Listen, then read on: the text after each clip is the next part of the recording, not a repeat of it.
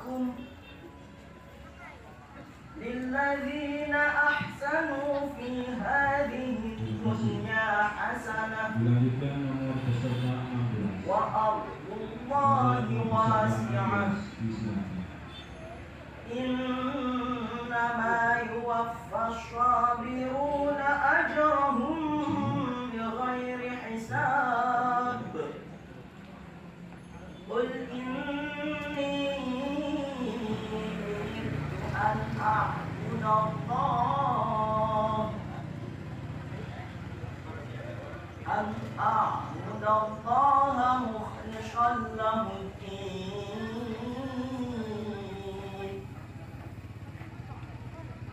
وأمرت لأن أكون أول المسلمين.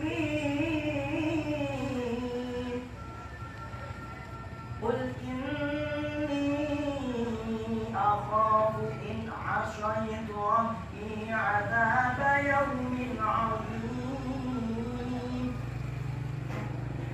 قل الله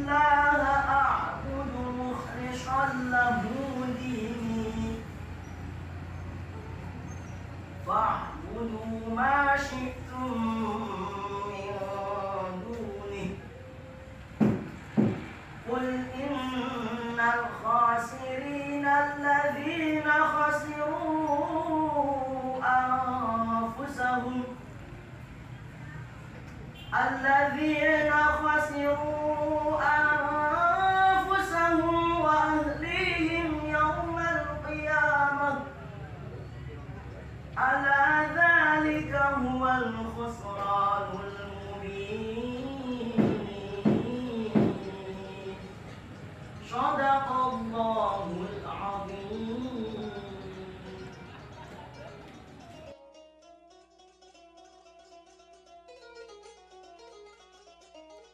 Jika kita membahas tentang Al-Quran, berarti membahas kitab yang suci, sekaligus sebagai landasan dalam menapak kehidupan di dunia.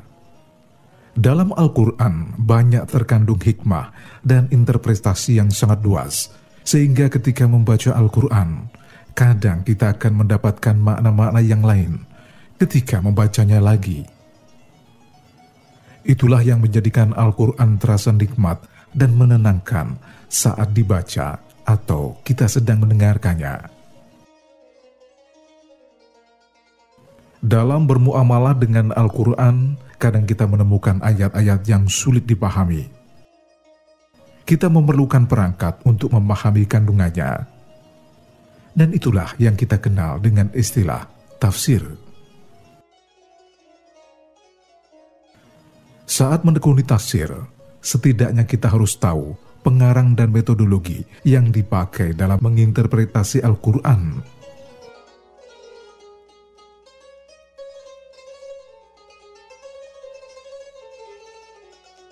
Salah satu tokoh mufasir terkenal dan keilmuannya tidak ada yang menandingi pada zamannya adalah Fakhruddin Ar-Razi.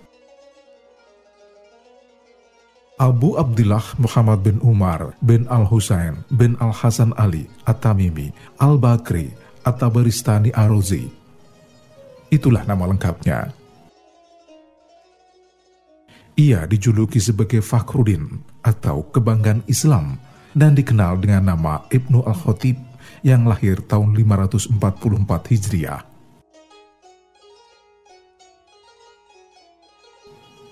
Sejumlah ulama mengatakan sulit menyamai keilmuan Imam Fakhruddin Ar-Razi pada masanya. Ia adalah seorang mutakalim pada zamannya, ahli bahasa, imam tafsir, dan sosok yang sangat unggul dalam berbagai disiplin ilmu. Itu pula yang menyebabkan banyak orang datang dari belahan penjuru negeri untuk meneguk sebagian dari keluasan ilmunya. Saat mengajar, Imam Fakhruddin selalu menggunakan bahasa Arab dan beberapa bahasa asing. Pada saat itu banyak ilmuwan dan intelektual muslim lain yang hidup semasa Fakhruddin Al-Razi. Di antaranya Ibnu Rus, Ibnu Arabi, Saifuddin Al-Amidi, dan Al-Suhrawardi. Imam Fakhruddin Ar-Razi menguasai berbagai bidang ilmu seperti Al-Quran, hadis, tafsir, fikih, usul fikih, sastra Arab, perbandingan agama, filsafat, logika, matematika, fisika, dan kedokteran. Selain telah menghafal Al-Quran dan banyak hadis, Fakhruddin Al-Razi telah menghafal beberapa buku. Misalnya, Al-Samil fi Usul Al-Din karya Imam Al-Haramain, Al-Mu'tamad karya Abu Al-Husain Al-Basri, serta Al-Mustasfa karya Imam Al-Ghazali.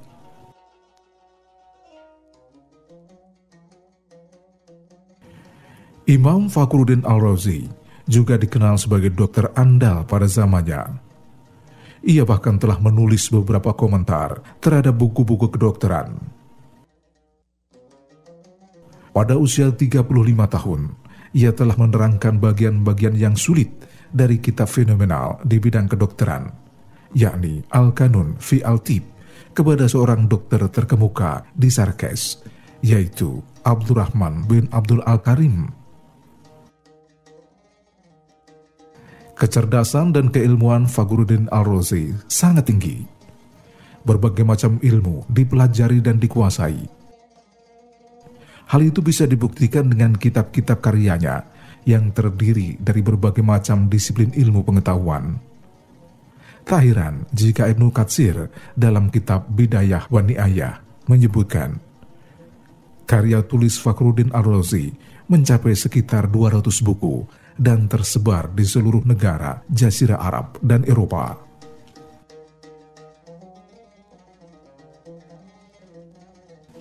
Di antara karya Fakhruddin Arozi adalah enam kitab ilmu tafsir, 20 karya ilmu kalam, 9 buku filsafat, 6 buku filsafat dan kalam, 5 kitab ilmu logika, dua karya di bidang matematika, 6 dalam bidang ilmu kedokteran, 48 karya ilmu pengetahuan alam, 9 dalam bidang ilmu syariah, 4 kitab dalam bidang sastra, serta puluhan lagi karyanya dalam berbagai bidang ilmu pengetahuan lain dalam bentuk manuskrip dan belum dikaji. Salah satu karya monumental Fakhruddin Arazi adalah Tafsir Mafaiful Ghaib atau yang dikenal sebagai tafsir Al-Kabir. Kitab itu dikategorikan sebagai tafsir birra'i atau tafsir yang menggunakan pendekatan akli. Para ulama dan ahli hadis yang mengkaji tafsir Al-Kabir sepakat, kitab tafsir Birayi adalah karya yang paling komprehensif karena menjelaskan seluruh ayat Al-Quran dengan pendekatan logika. Sang pengarang berusaha menangkap substansi atau ruh dan makna yang terkandung dalam teks Al-Quran. Maksud tafsir Al-Kabir dan segala uraiannya antara lain, pertama, menjaga dan membersihkan Al-Quran serta segala isinya dari kecenderungan-kecenderungan rasional. Dengan jalan itu diupayakan bisa memperkuat keyakinan terhadap kitab suci Al-Quran. Kedua, pada sisi lain, Fakhruddin Al-Razi meyakini pembuktian eksistensi Allah Subhanahu wa taala dengan dua hal, yakni bukti terlihat dalam bentuk wujud kebendaan dan kehidupan serta bukti terbaca, yakni dalam bentuk Al-Qur'an. Jika merenungi hal pertama secara mendalam, kita akan semakin memahami hal kedua. Karena itu, Fakhruddin Al-Razi merelevansikan keyakinan ilmiah dengan kebenaran ilmiah dalam tafsirnya.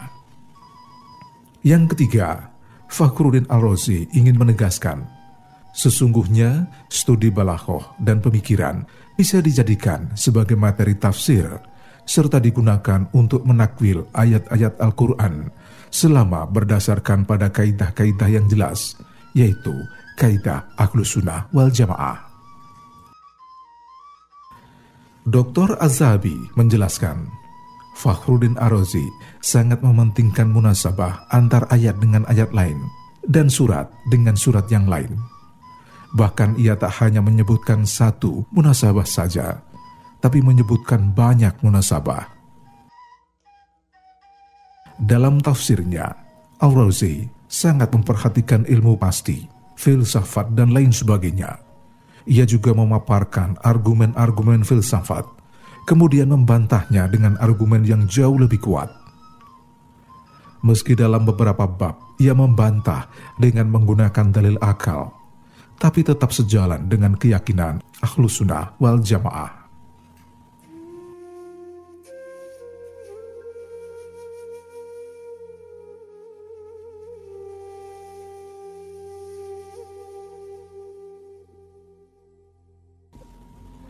Dr. Azabi menjelaskan, Fakhruddin Ar-Razi hampir tidak pernah melewatkan ayat-ayat hukum, kecuali ia menyebutkan semua madhab-madhab fikih. Begitu juga ketika memaparkan masalah-masalah fikih, nahwu, dan balaghah. Ia tidak menulis dan membahas panjang lebar atau lebih dari pembahasan yang berkaitan dengan alam serta riyadiyah. Dengan keluasan dan pemahamannya pada ilmu fikih, Fakhruddin Ar-Razi pernah mengatakan, Ketahuilah suatu waktu terlintas pada lisanku bahwa surat yang mulia ini, yaitu surat Al-Fatihah, bisa ditarik hikmah-hikmah dan permasalahan hingga sepuluh ribu.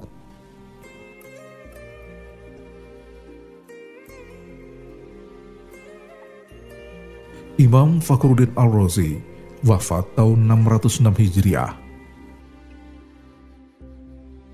Sejarah mencatat, salah satu ilmuwan muslim tersohor itu meninggal akibat berselisih pendapat dengan kelompok Al-Karamiyah tentang urusan akidah, hingga mereka mengkafirkan Fakhruddin Al-Razi. Dengan segala kelicikan dan tipu muslihat, mereka meracun Fakhruddin Al-Razi hingga meninggal dunia.